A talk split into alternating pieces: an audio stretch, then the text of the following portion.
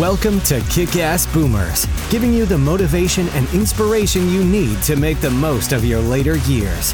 Whether you're still in the planning stages or you're several years in, we'll share stories from boomers who refuse to act their age and continue to live a life inspired.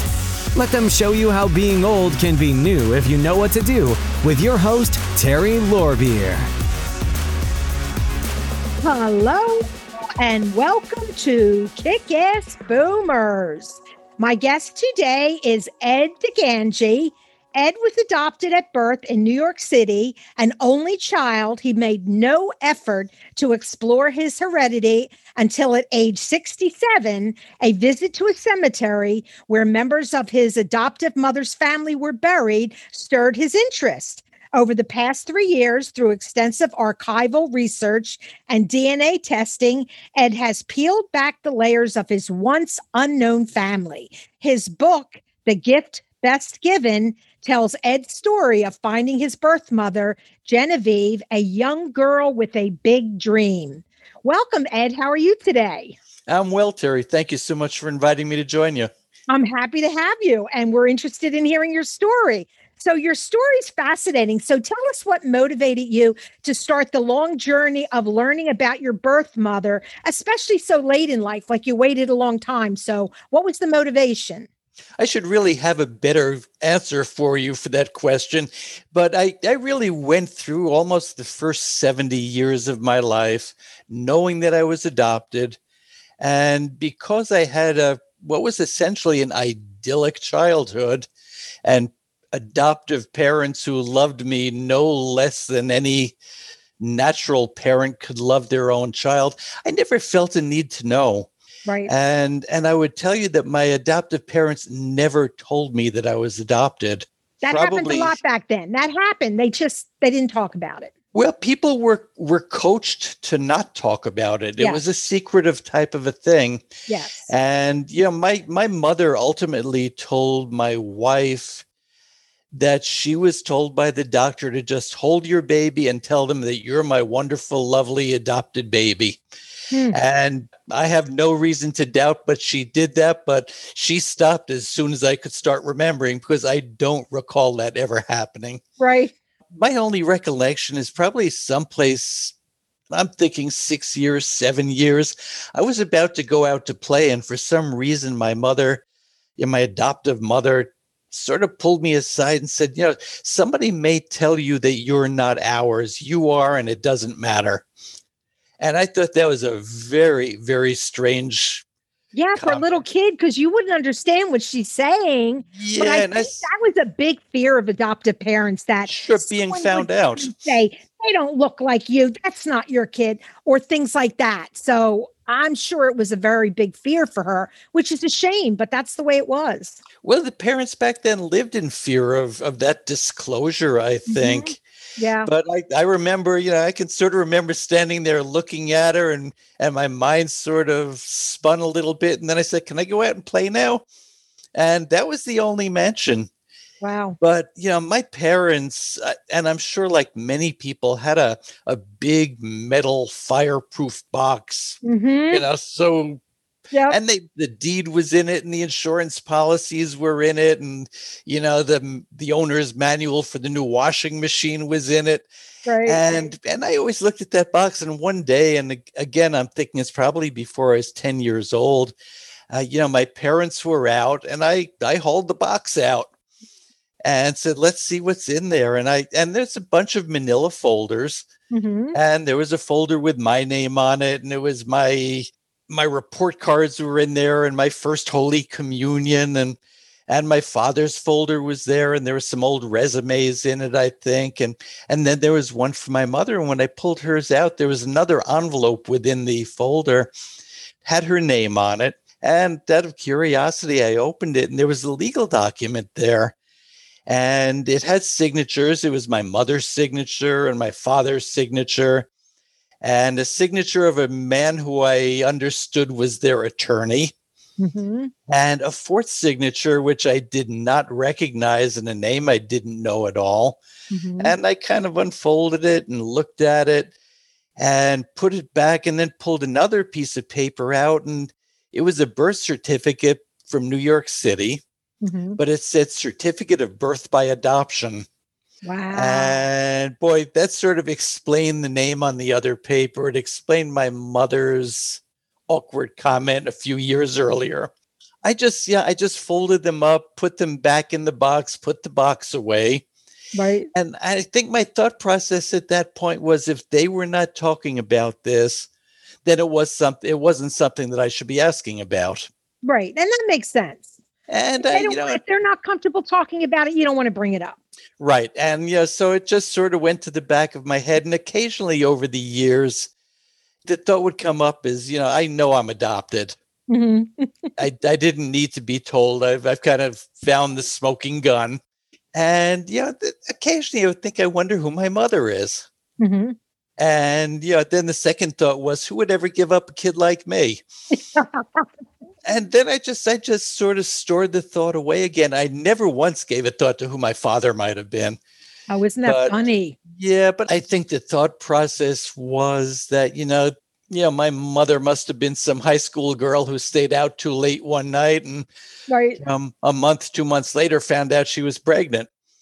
And I, yeah, I just sort of, okay, yeah, I'm comfortable with that. You know, that Right. that seemed to be the way most girls got pregnant back then. It was. yeah. It was just an accidental event. And again, as I said, you know, I had a pretty idyllic childhood. Yeah, I had a very good relationship with my adoptive parents. I had a good relationship with my mother's, you know, mother's family. They were very loving. My father's family was a very gregarious Italian family. And everybody embraced me. I never knew anything, you know, but those Right. people surrounding me. And I suppose it wasn't until much later, and it's, you know, this goes back up almost to the time where I started my search. We started seeing all of the advertisements for Ancestry.com, all the advertisements for DNA testing, all the, you know, all the TV shows starting to come out now with these searches for families and these joyful reunions, which, right. you know, were probably not always, you know, the the real case Right. but yeah, that's that's sort of brought those thoughts a little bit more forward to me. Mhm. And what really kind of tipped the scale is at that time I read a book called The Lost, The Search for Six of Six Million. And it was a book written by a man named Daniel Mendelsohn, who's quite a, a well known author. Hmm. He's a classicist, but what he was writing about was his search to find out what happened to six relatives who got lost in the Holocaust. Wow. And it was not a book about the Holocaust. It was a detective story, essentially. And it told his story of traveling all around the world, trying to Wow. find people who had known his, I think was a great uncle and his wife and his four distant cousins. And he really did literally travel the world. And he, you know, he's traveling on a big book advance. Oh, nice. So money was not really an issue, but I was fascinated by the story and I was fascinated by the methodology. Right. So you, you know, you referenced that time in the cemetery in New Jersey. And you know, it was, it was where my adoptive mother's family was basically interred. It was a Ukrainian cemetery. And you know, Mendelsohn's family had come from the Ukraine. They were Jews. But I said, Oh. you know, those people were not very far apart. And I was standing over my grandparents' grave, Mhm. and it just clicked at me. I said it would be interesting to know more about where they came from. So I, I came back to Hillsborough after we had been up there and went to our local public library, and they had ancestry.com there. Mhm. My mother, who had then been deceased, my birth mother, uh, my adoptive mother, who had then been deceased almost 30 years. 30 years. Wow. Yeah, had a little- young. Well, she died in 1987 and she was 72 years old. Oh, she was. Okay. Okay. Yeah, I was Wow. adopted late in their life. Oh, late. Okay. hmm And my father had died 10 years earlier than she had. Oh. So this was not a case of, you know, I waited until they were gone so I wouldn't step on any toes. It just, Right. you know, this it was when the time was right. right. So, you know, she had a couple of little pieces of paper, you know, which indicated where her family may have come from. So Mhm. I gathered them up. I went to the library and I started typing information in and and information started coming back to me. Mhm. And I said, This is really interesting. I said, I have my birth mother's name. I You're said, I fortunate because usually you don't have that. very much so. My Yeah. adoption was privately arranged. Yeah. Okay. Yeah. It was not done through the city. It was not done through a social services agency, Mm-hmm. and and the private arrangement was a story all in itself. but I had that piece of paper, which, as you said, that's very that's very astute. Most people don't have that. So I had a name. So I I said, okay, it's easy with my grandparents. I'm going home. I'm getting that name. I'm coming back here, and I did exactly that. And you know, and I had her name Genevieve Irene Narowski. wow. Wow. And I opened up Ancestry and I typed it in, and there was this one hesitant moment of do I push this button or not? and I wonder what will come back. And you know, a whole page of information popped up. Wow. And there were census records and you know, the typical information about the parents and and where they had come from. But the the one piece that sort of caught my eye right away was a, a visa application Hmm. with her name on it, dated a year after I was born, traveling from Miami, Florida to Rio de Janeiro. Ooh. And I looked at that and I said, what could that possibly be about? And you know, Right. I had all sorts of thoughts in my mind about maybe my mother was a spy. and again, there was that hesitancy, and I kind of looked to my right and to my left, and there was nobody around, and I'm not Right. sure anybody would have cared. right. They wouldn't have. no, and I pressed the button, and you know, and what I got back were her parents' names. I found her address, which was probably not even 15 minutes from where I grew up as a child. wow. How about that? So, you know, so we were now in a point with very, you know, could have passed on the street. yeah. Who knows? But, But what the real eye opener was was my mother's picture was there. Oh, wow. And I just looked and I said, you know, and that was people ask, you know, what was the most dramatic thing out of this whole search? right. It was that first time seeing her picture. Yeah. I can't imagine that. That's You just- know, so I'm looking at the woman who gave birth to me, taken a year after I was born. So What I also found out was at that point when she gave birth to me, she was 23 years old. So Okay. Hmm. she had not been the high school girl who got in trouble. She was a little bit older. Right. Right. And the the application was written in Spanish or in Portuguese, hmm and it listed her occupation as an artista. Artista. I said, okay, what's an artista? You know, that could be anything. Could be. Yeah. And you know, so I, I emailed a picture home, you know, to my email address. And when I got home, my wife had just returned and I went and I got my laptop and I pulled it up and I said, Do you want to see a picture of my mother? And she said, We've got all sorts of pictures of your mother. I said, Not this one. I said, This is my birth mother. Wow. And you know, we just both stood there looking at it and, and speculating what kind of artista. Right. Right. So the next day I was back to the library Of course. and and went starting to do some more looking and what i found then was her marriage license from seven years after i was born oh, wow. and what that did is it gave me two things number one it gave me it confirmed the birth name that she had narowski hmm hmm it gave me another name which was Norris and I Ah. found out later that she had adopted a stage name because she was a performer. Ah. And it also gave me her husband's name, which was Meza. And it listed both of them as performers. Huh. Said, okay, now what do I do with this? Right. So yeah, I, I did what everybody would did. I Googled. Right. Exactly. That's what we do So- today. We Google. So I, you know, I I Googled Genevieve Norris performer, and Uh-huh. nothing came up oddly enough. Right. And then I Googled Genevieve Meza performer, Uh huh. And I got a page that came back, and it was from an antiques dealer in South Carolina. she had purchased a bunch of items at an auction several years before that it turned out had been produced by my mother and her new husband as props for the big ice shows back then. Oh. And those items were being sold as folk art at that point, and they were very, very popular and very much in demand. And the article explained that Genevieve and her husband, Ted Meza, had been performers in the big ice shows in the 1940s and 1950s.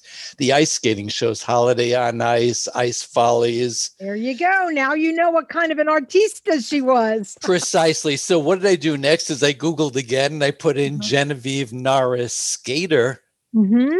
And a blog from another antique dealer in Atlanta came up. Oh, wow. and it had probably six or eight photographs of Genevieve Wow. and pieces of her memorabilia, her first professional contract, her middle school diploma.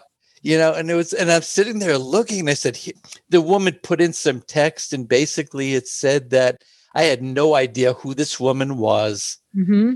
And I had no tie to her, but it was an era of glamour. And it was an, you know, it appeared to be the story of a very motivated and focused young woman. Mm-hmm. So I'm looking at this wealth of things and I'm thinking, well, you know, I wonder she still got them. Right. I said, because this could be really what leads to discovering who and what my mother was and learning more about the story. So, you know, so I went on Facebook and I started looking for her and I found two or three people with the same name, Mm-hmm. but only one was an antique dealer and one was in Atlanta. So that I There you must, go. must be her. And Right. you know, so I, I sent her a, a message on Facebook and I was very, I tried to be very subtle. I said, you know, I'm f- exploring a family relationship and I think this person may be a relation to me. I'm just curious, do you still have these items? And if you do, if you could give me, yeah, I don't even think I asked her to call me. But yeah, probably five ten minutes later, I got a Facebook message back saying, Oh, that's very interesting. Yes, I do still have them. oh, wow. And she said, But I'm very busy right now. Can I get back to you? Oh, so I said, Sure. You know, I said, Right. Yeah, I said, If it's easier for you, I said, Here's my phone number mm-hmm. And I'll wait to hear from you. And I waited a day and two days and three days. And probably a week later, I was thinking, okay, you know, very busy and soon are different things to different people. right. But I sent her another message, and this time I wasn't coy. I said, you know, hi, I contacted you a week ago, and I said the woman who whose things you have in your blog is my birth mother. I was adopted at birth. That's my mother. Within five minutes, the telephone rang. She said, I am so, so sorry. She said, I forgot all about your phone, about your message. Oh, she said, I've got these things. You have to come here now. Oh my gosh. Wow. What So- a message. so, you know, she's in Georgia. We were in North Carolina. But about a week later, we were on the road, my wife and I, and we were headed on our way down there. And we had, you know, we had corresponded in between. We made arrangements for when we would meet. Mhm. And my wife and I were sitting in the hotel lobby, and you know, a woman came in with a big arm, big box with an armload of just stuff. Mhm. And I said, "That's got to be her." you know, and I, I, yeah, I got up and I introduced myself, and I just hugged her because she had already been so kind. And yeah, and she said, "She said this is it." She said, "But you know, my husband will be here soon. He's parking the car." Mhm. And probably within five minutes, her husband came in. He was carrying a sword and a shield. You know, if, if you know the Teenage Mutant Ninja Turtle Yep. appearance, you know, people are looking at him and he's, yeah, here's this grown man with a little sword and shield. and it turned out that those were part of the props or some of the props that my, you Oh. know, that Genevieve and her husband had manufactured. Oh, interesting. So we spent probably the next three hours together going through these things. And and one of the things that were there were a stack of photographs of other ice skaters. hmm And they were all autographed to my mother. They were all signed.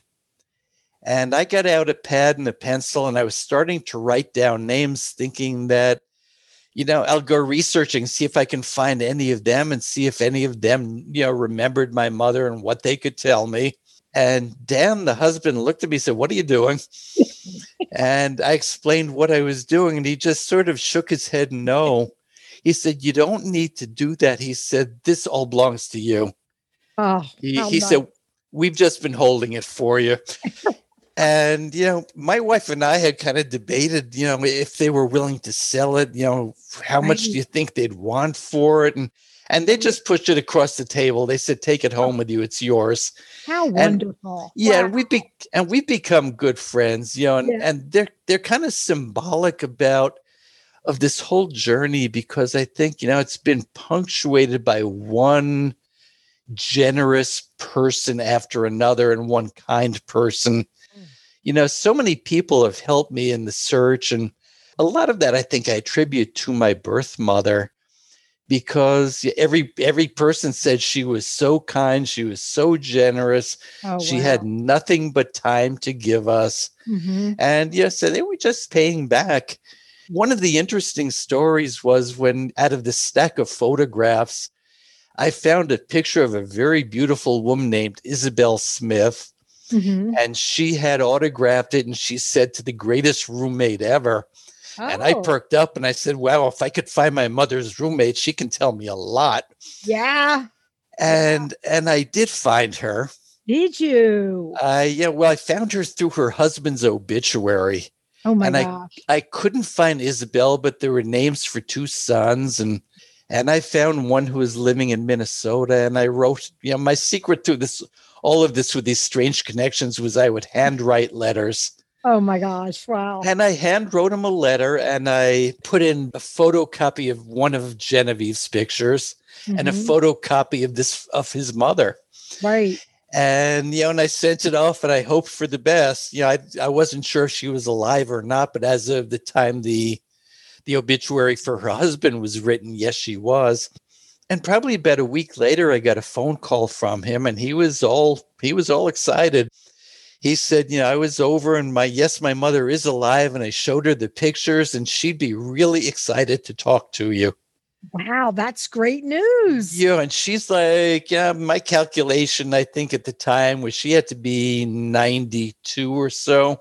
Okay. Wow. He said, okay, he said, now I just need to tell you that there is a caveat here. Mom is in a memory care facility. oh my God. And it's sort of like letting the air out of a balloon momentarily. Right. He said, but the good news is my mom can't remember what she had for breakfast this morning. Right. She will tell you about every minute of 1947. Oh, good news. Wow. Yeah, so I, I had a very lengthy call with her, Mhm. and she was just a delight to talk to. You know, and I started the call with saying, Well, it's, you know, I realize it's kind of unfair to ask someone who's 92 what happened in 1947.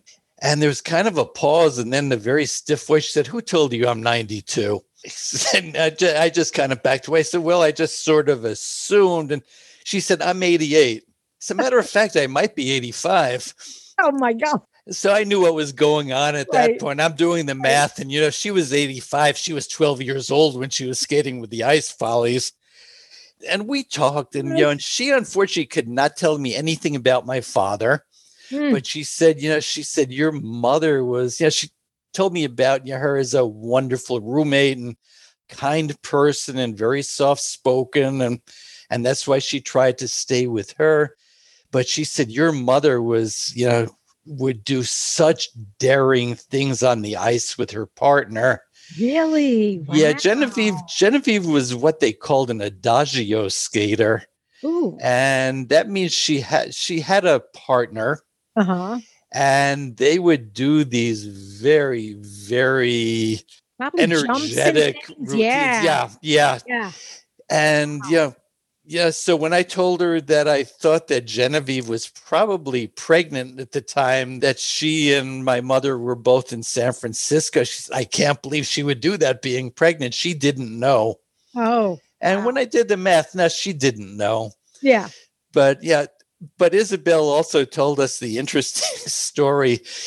At the time, they were with with the Ice Follies, and Ice Follies would summer over at a place called the Winterland Ballroom in San Francisco, Mhm. and they would arrive there in June, and they would stay there in September. Mhm. And during the day, they would rehearse the coming season show, Right. and at night they would perform the current show for paying audiences. And from there, they would move on to Los Angeles, and that's where the big premiere was. And they would it would be nationally broadcast on radio. And Ice Follies did a very big job of trying to get celebrities out. So, you know, Isabel told me, said, Well, she said, Well, when we were down there in Los Angeles and I dated Ronald Reagan, I said, Excuse me. she said, Oh, yeah. She's, you know, she said he was, yeah, he just took a liking to me and he was always quite a gentleman. And, you know, I'd go to his house and we'd go swimming in the pool. And, and Oh she just God. said it so matter of factly wow. but she was a sweet lady and my wife and i actually traveled out to minneapolis to go and visit her oh, nice. probably three or four months later Uh-huh. Nice. We spent the entire day with her and Hmm. she could not have been more energetic and more excited and and we left and she, she said this is the best day in my life for Well, years They love talking about old Oh, times, and most people don't ask them. She loved it, I'm sure. Yeah. She was in a very nice memory care facility, as such Mm-hmm. facilities go.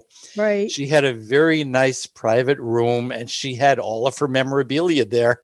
So, you know, I sat on the floor at her feet and she was handing me things and saying, oh This is, God. yeah. So she was just tickled with it. And, yeah, we talked occasionally after. Sadly, I think it was, I've, I've lost track now of time, but I, I believe it was September of 20, 2019 now. Mhm. 2020, I'm sorry, she passed away. Oh, But you know, she was always a delight to talk to, and what a what a wonderful person.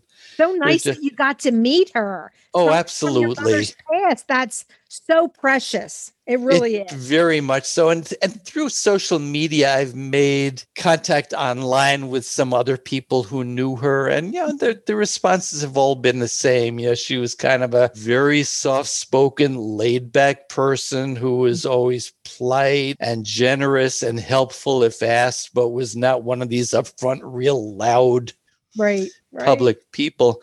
So, you know, I ultimately found that my mother had passed away. Mhm. She had passed away in 2014, which was three years after I, or before I started looking for her. Right. I found out that I had two maternal half brothers. Oh. They were half brothers from her marriage in 1955. One brother still alive, one deceased, rather under rather unfortunate circumstances. Mhm. And when I tried, yeah, my I sort of felt like I wanted to know where my mother was buried, Right. and I couldn't find that out. Oh. I, you know, I, I called cemeteries every place. I found out where she had lived. Uh huh. And again, speaking of nice people, I found the superintendent of cemeteries in one of the counties down there, and they went on a search on my behalf, calling all the other cemeteries, saying, "Do you have Genevieve?" Not Is that Yeah. nice? Ah, Yeah, just again, just Couldn't somebody who didn't need to do it, but did Yeah. it because it seemed it was important. oh, nice. Ultimately, when I found my half brother who was was still alive, he had been in a a terrible fire the year after my mom had passed away. Ooh. And he was just coming out of a physical rehab facility. Mhm. And he and I spoke a little bit and you know, and and as gently as I could, it was sort of like, well, where's my mother buried? And he said, Well, she's not. She's in the closet. And she had been cremated, Uh-huh. and the ashes were never interred. Oh. His his father had passed away in 1994, Mhm. and her ashes were with his in the closet. In the closet. Oh my god. so god. I'm thinking yeah. I didn't have any explanation for it, and it wasn't for me to ask at the No. time. No. And my half brother was forthcoming with information, but he would also periodically ask me, Now tell me one more time, what kind of kin are we? and I would say, Your mother and my mother are the same person. hmm and you know we had different fathers and you could hear his head kind of processing and and he just changed the subject Right. And we ultimately went down to visit with him. He lives south of atlanta in hmm. georgia hmm and we went down there and we arranged we said we'll we'll go we'll take you out to dinner and we can talk. And and we went to the golden corral and i thought that would be a good place because if you're uncomfortable with the conversation Right. you can always get up and get another piece of pot roast. Exactly. so it was good. Yeah there were a couple of times when either he or i got up and we went for the fried chicken or the pot roast or another salad. And on the way back you know we had picked him up at his apartment and he said well i've got all sorts of memorabilia i can show you it at Mhm. home but on the way back he said now tell me again what kind of kin are we oh my gosh. Wow. i, I took the deep breath and i said ted you your mother and my mother were the same person right. and you and I had different fathers. I don't know who mine was, but it wasn't, yeah, not the same man as yours. And for the first time, he said, I don't know how that could be. My mother would have told me. I said, I don't think so. no, she wouldn't have. I said, I just don't think that's the kind of thing a mother would tell her son, especially back then. Back then, nobody talked about it. Absolutely. Yeah. And, you know, so he said, no, he said, "Well, I'm sure she would have told me if that was the case. so we went back to his apartment and he had been talking about these posters he had, which had all their names on them. hmm And they were from Holiday on Ice in the 1940s. And I knew that my mother had not been with Holiday Ice in the 1940s. I knew that his father had been. So, you know, and, and I told him on the way back, I said, Ted, yeah, I said, my mother, your mother, was in San Francisco in August of 1947 with the Ice Follies when I was conceived. Yeah. I said, I don't know who she was with, but that's where she was. And again, he kind of didn't listen or didn't respond. And he brought out these posters, and they were magnificent. They were the big marquee sized posters you see at movie theaters and Oh, such. nice. Yeah. Nice. He should have them framed and hung up. Yeah, yeah, they're, They they're quite valuable. Yeah. And they're good artwork. They're beautiful. Yeah, so he took out the 1945 poster and he unrolled it on the table and he sort of ran his name, his finger down the list of names, and they were all alphabetical. And he got to Ted Meza, his father, and there he was for sure. Right. And he continued down looking for Genevieve Norris and no Genevieve Norris. nope. So he put the 1945 away, took out 1946, and did the same thing. And again, Ted Meza was there, Genevieve was not. and just before we get to 1947, I said, Ted, it will be the same thing. hmm I said, Your dad was with Holiday on Ice. Our mother was not. And he he did it again. And yeah, same, same thing. Oh He just kind of quietly rolled up the posters and picked them up and took them into the other room. Came back with a photograph album. He Hmm. said, Well, this was my mama's photograph album. Ugh, not ours, mine. well, at that point, yeah, at Yeah. that point, it was mine. right. And, yeah, and she did a fabulous job of chronologically taking, you know, little brownie black and white snapshots of every place she had been. Her career started in 1942. nice. and everyone was labeled and dated Boy. and so he's he's sort of flipping through 1943 44 45 46 and now that's becoming very suspenseful i'm wondering what's going to be on 1947 and before he turned the page and these are all little black and white snapshots Mhm. i said i'm sure i'm right I said, Your mother was in San Francisco in August of 1947 with the Ice Follies. And he flipped the page, and an album full of black and white snapshots in the middle of the next page is a color picture, a color snapshot labeled San Francisco, August 1947. My and I, I don't know if you I don't know if you've seen the cover of the Yes, book I did. Yes. but that's the photograph and he kind Oh. of looked at it gosh. and he just folded up the album and he put it away and he came back he said would you like a beer and i, I said sure you know, so we, you know, we just made other chit chat. We left, you know, there was a white elephant in the room, but we weren't talking about it. So toward the end of the discussion or the or our time there, I had brought a copy of my adoption decree. Mm-hmm. Had his mother's signature on it. By then, I knew precisely it was his mother's signature. It was Right. very, dis- very distinctive. And I showed it to him. I handed it to him. Explained what it was, and he looked at it. And kind of like the posters, kind of like the photo album, he looked at it, he folded it up, and he went to hand it back to me. And I said, Ted, I said it's a photostat. It really has no value at this point, other to me, other than to me, mm-hmm. maybe to you. Right. I said, if you'd like to keep that copy, you're welcome to it.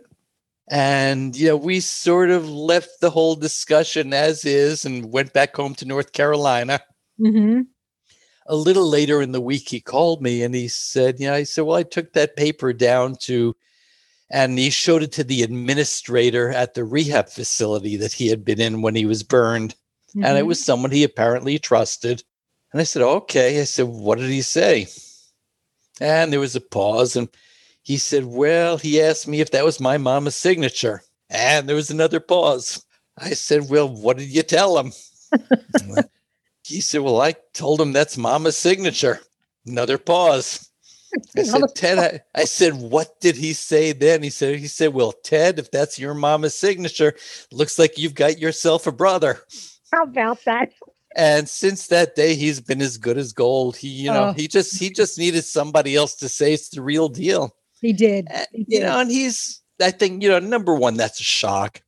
It is a It's- shock. It really it's- is. If somebody showed up on the telephone and said, Hi, I'm your new brother. yeah, yeah. And number two, he was also kind of worried about identity theft or somebody trying to scam something. Yeah. Can't So- blame him for that. It happens all the time. Yeah. So, So- and, you know, in this whole process, as I said in the beginning, I'd never given thought to my father. And before I started to search for Genevieve, I sent in a DNA sample to Ancestry. Mm-hmm. And all I wanted to know then was my ethnicity. My mom came from a Ukrainian family. My adoptive father came from a Sicilian family. and that's always what I sort of identified as. Yeah. And so I sent in the ancestry sample, and they were backed up like crazy because it was right after the Christmas holiday. Oh, And it wasn't until May that I got my results back. oh what a long And- wait. That would have driven me Oh. crazy. Yeah, you know, because you're I would- waiting and waiting. You're anxious to know. yeah, I was impatient, but all I wanted to know was the ethnicity. That's all I expected to find. So it finally came back, and I got my ethnicity. Mm-hmm. And it said I was part Eastern European, which kind of went along with the Ukrainian, part Ashkenazi Jew, which again is Eastern European. Okay. and uh, that comprised most of it, but then some Northern European Great Britain. Okay, you know, so that's, I didn't know where I came from. That at least gives me a hint, but then they give you a list of your relationships. And at the top of the list is somebody who is listed as first cousin slash close relative. Oh. And by that time, I knew everything about Genevieve's family, I thought.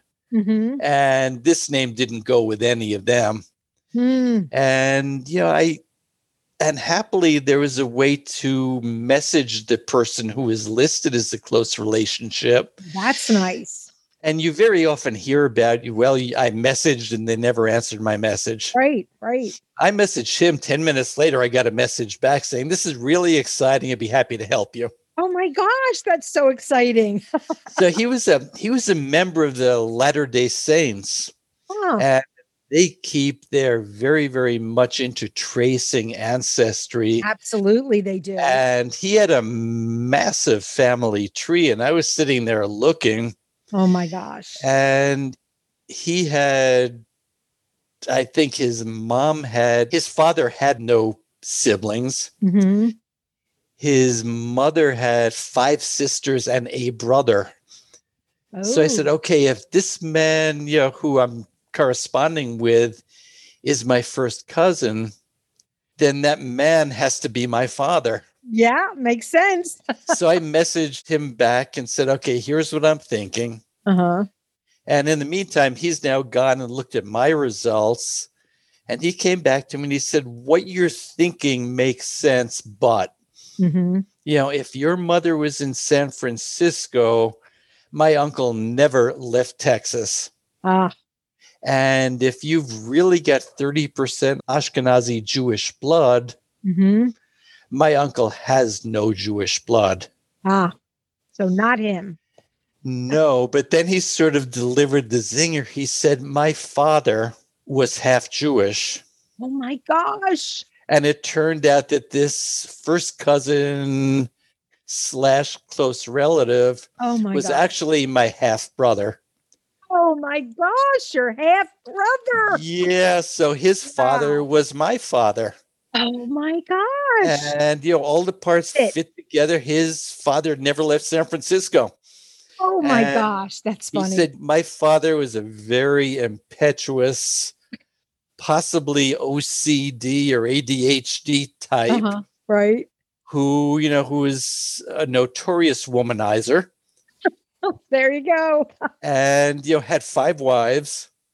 Five wives. So Wow. it's quite possible, you know, and there's you know, it was at that point it was irrefutable. It fit. It absolutely yeah, fit. it all Yeah, fit yeah, it all together. fit. And Oh you know, I, I think again, one of the sweet things, yeah, we traveled and we met him. We went to San Francisco. did you? Wow. and when we got there, he said, If you don't mind, my mother would like to meet you. And this was the woman that he married after, you know, he had the relationship with my Right. birth mother. And at first, she had been a little bit perturbed because she was concerned that maybe something was going on while they were going out. Right. Right. But she finally figured out the dates. They didn't know each other at that point. good. Good. But yeah, but he said she would really, yeah, she'd like to meet you and talk with you. Interesting. And when we went out there, another woman who was then, boy, I'm thinking she was 96. She's 99 years old now. Wow. You know, she was, she greeted my wife, and my son was traveling with us and greeted him, and then told her son to take them and show them the house. She wanted to talk to me. And it was just one of those other generous moments. She Huh. said, I want to tell you about your father. Wow. And I just want you to know. And yeah, it's yeah, nice. Yeah. it- most of it was not terribly complimentary about him, but Oh well. but she she also tried to explain where she thought a lot of his character traits came from. right. And she said, I just thought you should know whatever it was there is to be known. Right. right. And it was it was a very sweet thing to do. And I, you know, I think it was one of the most generous things anybody along the line had done. It would have been very easy for her to say, I don't want anything to do with him. Right. Right. But it was it was quite the opposite. so nice. Yeah. And you know, when when I met my half brother, he he had no problem understanding what the relationship was. Right. He and I probably look a lot more alike than I do with my maternal half brother. That's And yeah, so it, it's it's it's been a remarkable journey. wow. Yeah. It really has. It's so interesting. And now you have this whole new family that you never knew you had. Yeah, and do you know what's very interesting, Terry, is when I wrote the book, yeah, several of my cousins called me and apologized. They said, We always knew we should have told you. Oh. I said, What? wow. they said- Especially at some point when you're older. You What they tell said- people. They said, We always assumed you knew. Oh, you know, when we were kids, our mothers told us, Don't say anything. It's none of our business. And they just assumed, you know, that it was it was common knowledge. So it was a oh, that's so funny. So, yeah, it really was. But that's the way it was back then. It said, It was. It was a don't talk it- about it. Don't say anything. Don't ask any questions. That's the way it was. Yeah, it was hidden. You know, back then Yeah. when there was an accidental pregnancy, Yep. Yep. the mother got hidden, the Yep. baby got taken from the mother Yep. when it was born and it was placed. I was blessed with something totally different. You know, my Yeah. mother, my birth mother had resources at that time because she was Mhm. a performer. She had a and she did keep it a secret. Her her parents never knew. Her. You can't, her No. parents would have never forgiven her. If they're Nobody knew. Ukrainian, they would have never forgiven her. Uh, that's Mhm. the old school thinking. So she Yep, was yep. right to do what she did. And look at the fabulous career she had that she might never have had if she had kept you. And you went to a wonderful family that raised you. You had a great life. So everybody Exactly. in this situation. It was, it was, it was a win-win, and you know, Yeah. it's not always that way. There are no, some people who had, you know, had very difficult circumstances and didn't come Yep. out nearly so so wonderfully. But yeah, it's yeah, it was a great thing. And I, I eventually talked to my oldest cousin who is no longer alive and and with whom I had never talked about this. And Wow. I said, okay, I'm going to spring it on her. I'm going to call her. And I said, Anne, what can you tell me about my adoption? and go. she never missed a beat. You know, she said, Your mother was an ice skater. My mother went to pick you up at the hospital with your parents. Oh, and boy, wow. she told me one other thing, and I don't recall on that call, but she called back a couple of days later. She said, And you were named after so and so because he arranged your adoption. Oh my gosh. And so and so was an acquaintance of Genevieve's brother in law. Oh. And he was a good friend of my adoptive parents. And you know, oh. so someplace there were conversations on both sides. Yep, just got lucky. And he, you know, and I write about it in the story. It's a man by the name of Eddie Senz, who is a very well-known hairdresser and makeup artist in the movie industry. Oh. And both my adoptive parents and Genevieve's brother-in-law, you know, had similar career paths and were in the same place Ah, most likely at the same time, maybe never met, maybe met and didn't know in the end, but right. Wow, that's But so interesting. it was just fabulous coincidences and near misses one after another after another. Right. So what made you want to write a book about it? Because that's a whole nother story. Yeah, yeah, it is. it. Not every I mean, people do it and they find their they don't write books about it. So what made you go that extra step? Well, it's interesting. You know, I was the book is interwoven. It's two different stories or two different parts. Mhm. and one is my journey of yeah, of the discovery process and Mhm. what I encountered as far as the reunions. And the second part was Genevieve's story. And I started off, my wife was urging me, you should really write down and journal what you're doing as far as the step by step process. Yes, so smart. Yep. Yeah, and and I I started doing that. We've got some wonderful libraries in this area, and one of them had a monthly memoir class. And it didn't turn out so much as a class as a place where you were expected to show up with something you wrote in the past month. Oh my gosh, And right. and that was good. I needed that commitment. I needed somebody to to be Right. standing standing Yeah. over me saying, "What are you bringing me?" right, right. Good idea. Yeah, and then I have a friend who actually I had breakfast with him just this morning who's done some wonderful writing on his own on a broad number of topics Mhm. and he's yeah, he's very big into history and as I was telling him what I was uncovering as far as the ice skating side of the story and, right. and Genevieve he said you need to write a book about the ice skating part yeah, it's fascinating. It's fascinating. and he, he kept on telling me Are you writing the book yet are you writing the book yet he was doing that again this morning there you go. Oh, but so the two of them came together and it's originally as i wrote i had one piece which was start to finish memoir Mhm. and one piece which was start to finish genevieve's story from 1942 when she left home and she Mhm. left home in new york city she was 17 years old Oh my gosh. got on a train all alone traveled to vancouver british columbia to By join an ice skating Oh, troupe That's really brave. That's real. But she was- really wanted to do it. oh that was her dream It Yeah, that was her dream. Yep, yep. And it traces her path all the way to the time she returned home in 1947 and to find out she was pregnant and the time she spent in 1948 managing her pregnancy pretty much on her own Oh my and gosh. then through thing. the process of surrendering me Mhm. and yes i had these two stories it was book one and book two and right. and I, yeah, I said that's about the best I can do. You know, and I finally I I had an editor who looked at it and I said, "What do you think?" And she said, "I don't like it." And I, I said, Well, show me something better. And Right. and she took it almost like a deck of cards shuffling. Oh, And it sort of tells the story, a little bit of memoir, a little bit of it in and out. Yeah, that makes it more interesting, I think. Oh, and I, it worked out beautifully. It Oh, really wow. does work out beautifully. And it, you know, it, it starts with Genevieve's. Well, it starts with me in the cemetery in New Jersey. yeah. And interestingly, or another coincidence, the cemetery in New Jersey was in Jackson, New Jersey. And it ends with us in a cemetery in Jackson, Georgia.